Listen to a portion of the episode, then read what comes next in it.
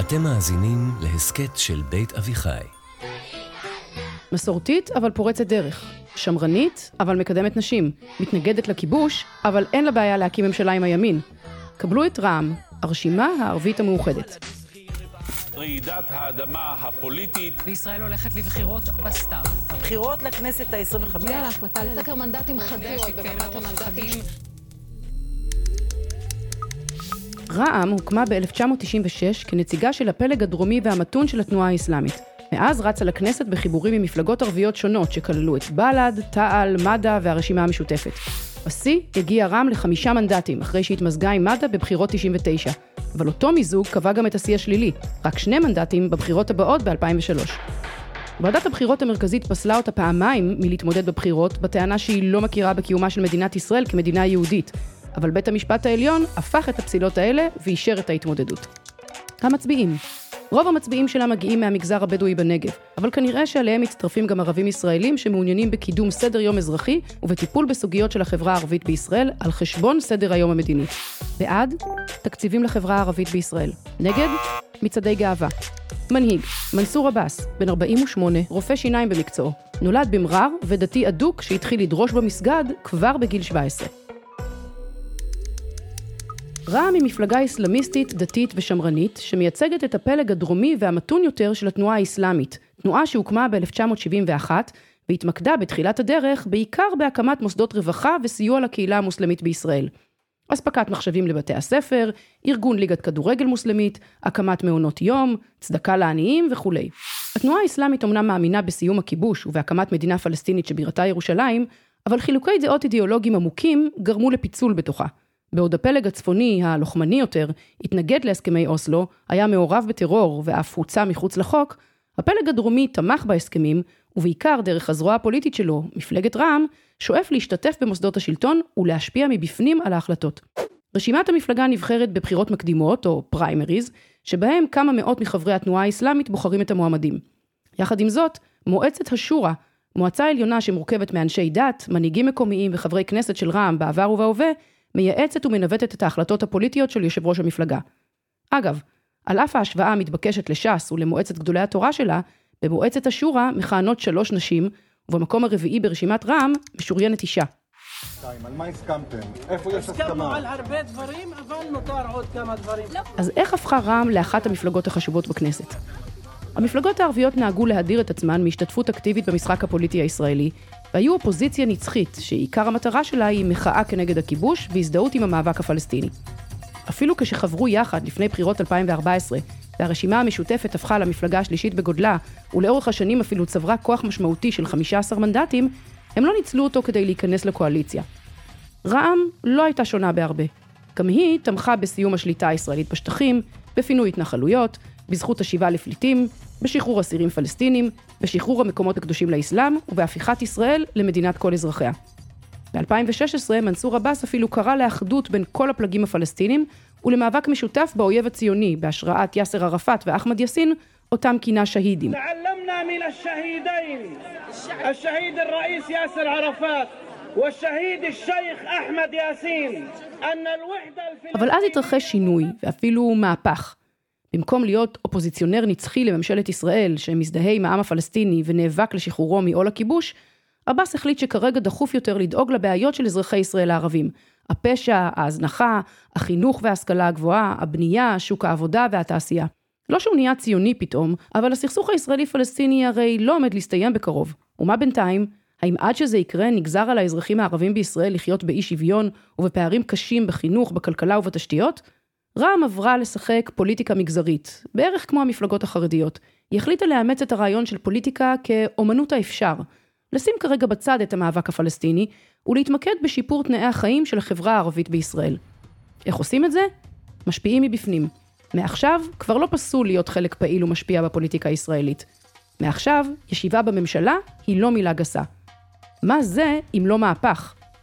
כבר בנובמבר 2020, עבאס דרש משאר המפלגות ברשימה המשותפת לנקוט בגישה פרגמטית יותר, ולאפשר לו לנהל משא ומתן לתמיכה בממשלת ימין. איך זה יתקבל? לא משהו. הנה ברשימה המשותפת, הם פירקו אותה, ומנסור התגאה מעל הדוכן שבגללו לראשונה יש ראש ממשלה עם כיפה סרוגה. אני לא הייתי מתגאה בדבר כזה. החברים ברשימה המשותפת חשבו שהגישה החדשה שלו היא תבוסתנית, ושהיא מכשירה את הכיבוש ואת כל עוולות הציונות. חילוקי הדעות פיצלו את הרשימות, ובבחירות הבאות לכנסת ה-24, רע"מ כבר התמודדה לבד. אבל היו כאלה שדווקא אימצו את הגישה הפרגמטית של מנסור עבאס. המצביעים הערבים. בניגוד לכל התחזיות, רע"מ עברה את אחוז החסימה והשיגה ארבעה מנדטים. זה אומר שכמעט 40% מכלל המצביעים הערבים הצביעו לה. אם זה לא נשמע לכם כזה מרשים, תזכרו שהרשימה המשותפת שקיבלה שישה מנדטים, היא בעצם איחוד של שלוש מפלגות. כך שרע"מ היא המנצחת הגדולה במגזר הערבי. אבל זה לא רק המספר שחשוב, אלא עצם הנכונות והפתיחות לקחת חלק במשחק. אחרי הבחירות התברר שארבעת המנדטים של רע"מ הם לשון מאזניים, החלק החסר בפאזל שמשלים קואליציה, קלף הג'וקר שהפך את רע"מ לכל כך מחוזרת. אינני רוצה להיות חלק משום גוש, אני כאן בגוש אחר, הגוש שנתן לי מנדט להפוך את דרישות הציבור הערבי לתוכנית עבודה ממשית. עבאס ניהל משא ומתן עם נתניהו על כניסה לקואליציה. אותו נתניהו שהעביר את חוק קמיניץ ואת חוק הלאום. אותו נתניהו שהזהיר מהמצביעים הערבים שנוהרים לקלפיות. אבל איך אומרים בערבית? איליפת, מת. מה שעבר, מת. את מנסור עבאס מעניין ההווה והעתיד, ולא התבטאויות מהעבר. פרגמטיזם עד הסוף. אם זו הקואליציה שתביא למגזר הערבי תקציבים, פרויקטים והישגים, אז שיהיה נתניהו. היום אנחנו יוצאים לדרך חדשה, רע"מ החדשה, בגישה פוליטית, פרגמטית, ריאלית, שמנסה להשפיע לטובת החברה הערבית. בסופו של דבר, המהלך הזה לא צלח רק בגלל ההתנגדות של מפלגת הציונות הדתית לשבת בקואליציה עם מפלגה ערבית. את הריבאונד כתבו יאיר לפיד ונפתלי בנט. אחרי שנתניהו בעצם הכשיר את המהלך של שיתוף ערבים בקואליציה וריכך בשבילם את השטח, הם התחילו לנהל משא ומתן עם רע"מ על קואליציה משותפת. אזרחי ישראל, אנחנו בעיצומה של מערכה כבדה. מבצע שומר החומות עצר את המשא ומתן והעמיד את החיבור הזה במבחן. צה"ל פעל ברצועת עזה בתגובה לירי טילים על ישראל, ובמקביל פרצו מהומות אלימות בין ערבים ליהודים בחלק גדול מהערים המעורבות כמו לוד, יפו, עכו וחיפה. אם מישהו היה צריך תזכורת לאתגר הכמעט בלתי אפשרי שנקרא המפלגה הערבית בקואליציה, שומר חומות נתן אותה, ובענק. אבל גם מנסור עבאס סיפק תזכורת משלו. תזכורת למנהיגות אחראית ומתונה, לפוטנציאל של שיתוף פעולה בין העמים. עבאס הגיע עם יאיר רביבו, ראש עיריית לוד, לבית כנסת שנשרף במהלך המהומות, וקרא יחד איתו להרגעת הרוחות. זאת חובה לשמור על המקומות הקדושים, ליהודים ולמוסלמים ולנוצרים. ובאמת, אחרי שהושגה הפסקת אש והשקט חזר לרחובות, יאיר לפיד ומנסור עבאס חזרו לשולחן המשא ומתן, ובסופו רע"מ הצטרפה לקואליציה במהלך היסטורי שלא התרחש מאז 1977. אני מקווה שהשותפות האזרחית תביא אותנו ביחד לדיאלוג, לדו-שיח. זה המבחן לא רק של הקואליציה שקמה היום, אלא גם המבחן של האופוזיציה. ולמרות שגם העבודה ומרץ היו שם, זאת ממש לא הייתה ממשלת שמאל בסגנון רבין וביילין, אלא ממשלה עם ליברמן, סער ואיילת שקד. ממשלה שבראשה עמד נפתלי בנט, מי שהיה מנכ"ל מועצת יש"ע ושר ההתיישבות. מנסור עבאס פשוט עבד עם מה שיש. כמובן שרע"מ לא הצטרפה לממשלה בחינם, אלא תמורת הבטחה לתקציבים בגובה 35 מיליארד שקלים לחברה הערבית, בדיוק כמו שהבטיחה לציבור הבוחרים שלה. מה שהיא לא דרשה, וגם לא קיבלה, זה תיקים בממשלה. אדוני היושב ראש, כנסת נכבדה. מנסור עבאס קרא מעל כל במה לנורמליזציה ולשיתוף פעולה. עוד כשכיהן כחבר כנסת מטעם הרשימה המשותפת, הוא היה הנציג המוסלמי הראשון שנאם בכנסת ביום השואה, ונשא תפילה לעילוי נשמת ששת מיליוני הנספים. כערבי פלסטיני וכמוסלמי דתי, יש בי אמפתיה לכאבם וסבלם של ניצולי השואה ומשפחותיהם של הנספים. הקול החדש שמביא איתו עבאס גרם למהפך גם בתודעת חלק מהציבור היהודי, והציג אפשרויות לקואליציות חדשות ופוטנציאל לחיבורים פוליטיים ואזרחיים שהתבססו על אינטרסים משותפים. הנה, הוא אפילו הכיר פומבית בעובדת קיומה של מדינת ישראל כמדינה יהודית. מדינת ישראל נולדה כמדינה יהודית. השאלה היום היא לא מה הזהות של המדינה, היא ככה נולדה וככה תישאר. אנחנו ריאליים, זאת מציאות. השאלה היא לא מה זהות המדינה, אלא מה מעמדו של האזרח הערבי ושל החברה הערבית במדינת ישראל היהודית.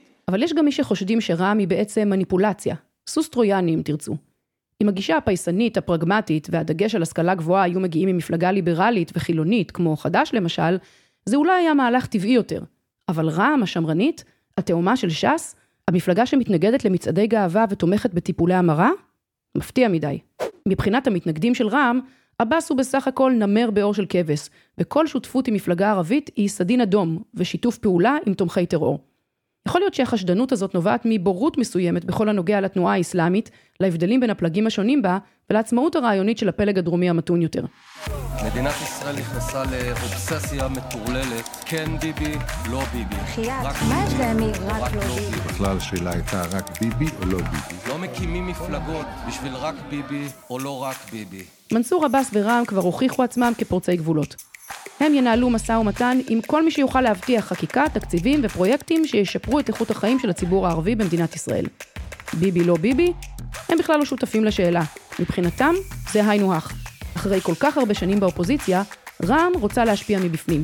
ובשביל להשפיע מבפנים, צריך להיות, ובכן, בפנים. המבחן הגדול של רע"מ הוא דווקא מול ציבור הבוחרים שלה. בבחירות האחרונות, כאמור, הם עברו בקושי את אחוז החסימה של ארבעה מנדטים, וזה היה עוד לפני שומר החומות ועלות השחר. עימות בין ישראל לפלסטינים הוא המבחן האולטימטיבי לכל מפלגה ערבית שרוצה לשבת בקואליציה. רע"מ שתקה כשצה"ל תקף, ומנסור עבאס קרא לפיוס בערים המעורבות. איך הציבור הערבי יגמול לו? קשה לדעת. אולי הוא ימשיך לתת לו קרדיט על התקווה החדשה שהוא מביא, ואפילו יגדיל את כוחו. אולי הוא יעניש אותו על הגישה הפייסנית, על חוסר הסולידריות עם הפלסטינים ועל פגיעה בכבוד הלאומי. התוצאות יקבעו במידה רבה לאן נושבת הרוח ברחוב הערבי. מאבק או שיתוף? ייאוש או תקווה? ומה עם שני הגושים רק ביבי ורק לא ביבי? האם גם הם יגלו פרגמטיות? במקרה ורע"מ תהיה שוב לשון מאזניים, האם מפלגת הציונות הדתית שוב תטיל וטו על הישיבה איתם בקואליציה? האם ממשלת השינוי תיתן צ'אנס נוסף לקואליציה יהודית-ערבית? אתם תכריעו. אני אפרת שפירא רוזנברג, תודה רבה לאמיר פבלוביץ' על התסריט ולניר לייסט על הפסקול. תודה רבה גם לשלומית גולדין הלוי, לשי זמיר, לאריה גולדין ולאייל לויט, חברי המערכת וההפקה המסורים. רוצים ורוצות להתעמק עוד? האזינו להסכתים קצה הקרחון ומפלגת המחשבות, על הרעיונות שמאחורי הפוליטיקה הישראלית. עכשיו, באתר בית אביחי ובפלטפורמות ההסכתים המובילות.